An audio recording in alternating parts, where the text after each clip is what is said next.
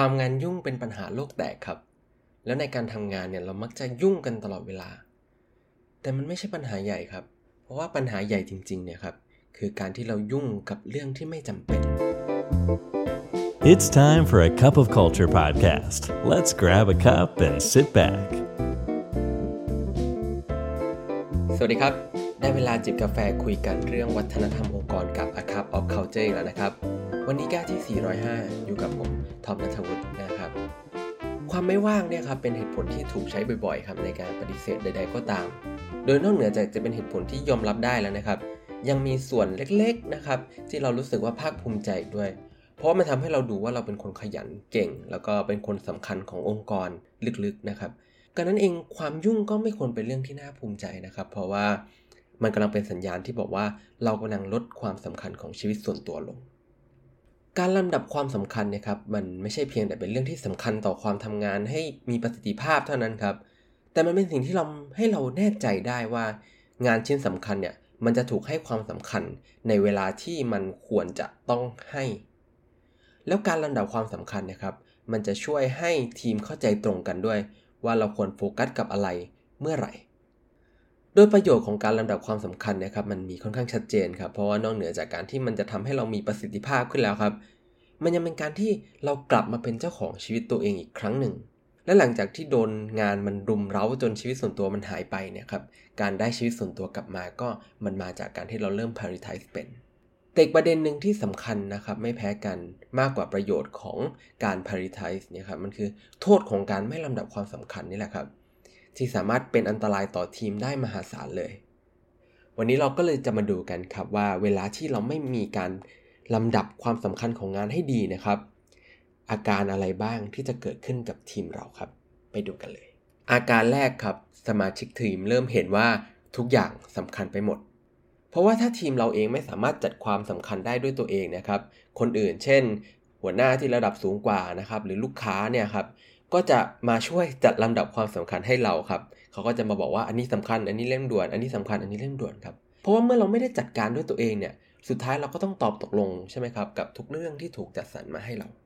แม้ว่ามันจะสมเหตุสมผลนะครับ ที่เราก็ต้องแน่นอนครับ ตอบตกลงกับคำสั่งของหัวหน้า หรือข้อเรียกร้องของลูกค้านะครับ แต่หลายครั้งงานนี้มันไม่ได้สอดคล้องกับเป้าหมาย แล้วก็จุดประสงค์ของทีมแล้วครับ เพียงแต่มันเป็นความต้องการของคนอื่นๆที่ยังไม่ได้ผ่าน การคิดวิเคราะห์มาอย่างดีถึงความเหมาะสม เพราะว่าอะไรครับ เพราะว่าการคิดวิเคราะห์เรื่องของพลังงานเนี่ยมันไม่ใช่หน้าที่ของคนสั่งการหรือลูกค้า แต่เป็นหน้าที่ของทีมงานที่มีหน้าที่ต้องจัดสรรแล้วก็จัดการตัวเอง ไม่เช่นนั้นครับสุดท้ายแล้วทีมงานเราก็ต้องอยู่ในสภาวะที่ทุกอย่างเร่งด่วน เพราะว่าเราต้องตอบตกลงกับทุกอย่างครับ อาการถัดมาครับคือเมื่อทีมเราขาดโฟกัสครับทีมงานที่มีภาระหนักอึ้งตลอดเวลานะครับ ก็มีปัญหาหลายอย่างที่ต้องแก้ แล้วก็ไม่มีเวลาหรือทรัพยากรเพียงพอที่จะจัดงานงานทั้งหมดเหล่านั้นได้ นั่นเป็นอาการของทีมที่ไม่รู้ตัวว่ารับงานได้มากน้อยแค่ไหน จนทำให้สมาชิกทีมเนี่ยเครียดตลอดเวลา นอกจากนั้นแล้วนะครับทางเลือกหรือโอกาสที่มีมากเกินไป อาจจะเป็นหนึ่งในสาเหตุที่ก่อให้เกิดอาการเหล่านี้ได้ครับ อาการเหล่านี้เรียกว่า paradox of choices นะครับ โดยศาสตราจารย์แบร์รี่ชวาสนะครับได้อธิบายไว้ว่าเวลาที่มันมีทางเลือกเยอะๆนะครับ มันทำให้เราเครียดแล้วก็ยากที่จะโฟกัสกับอะไรก็ตามได้ แล้วในบริบทการทำงานนะครับ เวลาเรามีงานที่ต้องทำหลายชิ้น การเลือกที่จะโฟกัสกับสังงานเนี่ยก็แน่นอนว่าเป็นเรื่องยากครับ ดังนั้นทีมควรที่จะหลีกเลี่ยงการพยายามที่จะแก้หลาย ๆ โจทย์ไปพร้อม ๆ กันทำหลาย ๆ งานพร้อม ๆ กันครับ อาการถัดมานะครับ อาการนี้ค่อนข้างรุนแรงแล้วก็พบเห็นได้บ่อยเหมือนกันนะครับ ก็คือ ทีมเริ่มแก้ปัญหาเฉพาะหน้าไปวัน ๆ แล้ว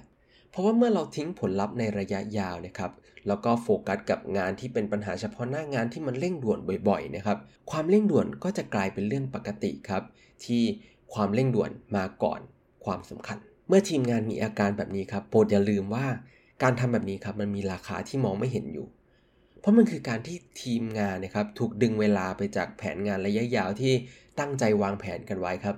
เพื่อแลกเปลี่ยนกับงานเฉพาะหน้าที่ไม่ได้นำไปสู่อะไร นั่นหมายถึงว่าถ้างานแต่ละชิ้นคือการลงทุนด้วยเวลาแล้วนะครับ การไปโฟกัสงานด่วนที่ไม่สำคัญนะครับ มันคือการที่ทีมเรากำลังจ่ายดอกเบี้ย โดยไม่จ่ายเงินต้น ดังนั้นหากทีมรู้ว่างานไหนไม่ได้สร้างประโยชน์ระยะยาวให้กับงาน ให้กับองค์กรแล้วนะครับ งานเหล่านั้นเนี่ยควรที่จะถูกตัดทิ้ง ไม่ควรที่จะถูกให้ความสำคัญ แม้ว่าจะเร่งด่วนยังไงก็ควรตัดออกครับ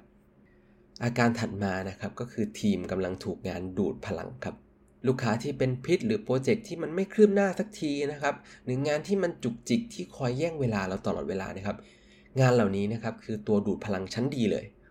มีงานวิจัยครับที่แสดงให้เห็นว่าการต้องทำงานที่ไม่ใช่ priority เนี่ยมันสร้างความเสี่ยงให้เกิดการเบิร์นเอาท์แล้วก็การหลีกเลี่ยงหรือปฏิเสธงานประเภทนี้เนี่ยมันจะให้ประโยชน์กับทีมได้มหาศาลเลยครับ และอาการสุดท้ายนะครับก็คืออาการที่ทีมงานเริ่มทำอะไรก็ไม่ถูกทางสักทีครับ การลำดับความสำคัญเนี่ยมันไม่เพียงแต่การเลือกสิ่งที่จะมาโฟกัสครับ แต่หัวใจสำคัญมันคือการเลือกสิ่งที่เราจะตั้งใจจะไม่สนใจด้วย โดยเมื่อทีมเนี่ยตอบรับกับทุกๆ อย่างที่เข้ามานั่นแปลว่า ทีมก็ได้ปฏิเสธเรื่องสำคัญโดยไม่รู้ตัวครับ เพราะเวลาเนี่ยครับไม่ว่าเราจะต้องการหรือไม่เนี่ยมันเป็นเรื่องที่มันมีจำกัดครับ แล้วเราไม่สามารถจะโฟกัสกับสิ่งใดสิ่งหนึ่งได้ โดยที่ไม่ลดโฟกัสกับสิ่งอื่น ดังนั้นสิ่งที่ผู้นำควรทำคือการกำจัดเรื่องไม่สำคัญที่คอยเบี่ยงเบนความสนใจออกไปครับ เพื่อให้ทีมงานของเราเนี่ยครับได้มุ่งมั่นกับงานที่มันถูกต้องนะครับ ถูกที่ถูกทาง รวมไปถึงสนับสนุนให้ทีมงานเนี่ยปฏิเสธงานกันให้มากขึ้นครับ เป็นยังไงบ้างครับ ใครมีอาการยังไงบ้างแชร์กันให้ฟังได้นะครับในคอมเมนต์หรือยังไงถ้ารู้สึกว่ากำลังมีอาการเหล่านี้นะครับ ลองแชร์พอดแคสต์หรือบทความต่างๆ ของอาคับเอา culture ที่พูดคุยถึงปัญหานี้ ให้ทีมแล้วก็หัวหน้าดูกันบ้างนะครับ เพื่อที่จะมีการแก้ปัญหานี้ร่วมกันก่อนที่ทุกอย่างจะสายเกินไป โดยในเริ่มต้นนะครับ สิ่งแรก ๆที่ทำได้นะครับ คือลองพูดคุยแล้วก็ตกลงร่วมกันครับว่าเราจะปฏิเสธงานกันให้มากขึ้นยังไงได้บ้างนะครับ พูดคุยกันถึงลักษณะงานที่เราจะปฏิเสธ และในขณะเดียวกันเลี่ยงการตอบตกลงโดยไม่พิจารณาให้ดีครับ ถึงงานในปัจจุบันก่อน แล้วก็ลองดูครับ ลองฝึกการปรับลดความสำคัญของงานลงครับ เวลาที่มีเราประชุมงานกันเราลองดูครับว่ามีงานไหนที่ถ้าเราอัปเดตแล้วเราตัดออกไปได้บ้างนะครับ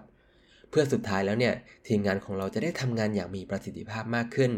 มีผลงานเป็นรูปธรรมมากขึ้น โดยไม่ได้สร้างความเครียดที่ไม่จำเป็นให้กับทีมครับ ที่สุดท้ายแล้วมันเป็นความเครียดที่มักจะนำไปสู่การเบิร์นเอา แล้วก็ลาออกในที่สุดครับ แล้วก็สุดท้ายนี้ก็อย่าลืมนะครับว่า ไม่ว่าจะตั้งใจหรือไม่ก็ตามนะครับ วัฒนธรรมองค์กรก็จะเกิดขึ้นอยู่ดีทำไมเราไม่มาตั้งใจสร้างวัฒนธรรมองค์กรในแบบที่เราอยากให้เป็นกันล่ะครับ สุดท้ายนี้กาแฟหมดแก้วแล้วนะครับ แล้วเราพบกันใหม่ในครั้งหน้า สวัสดีครับ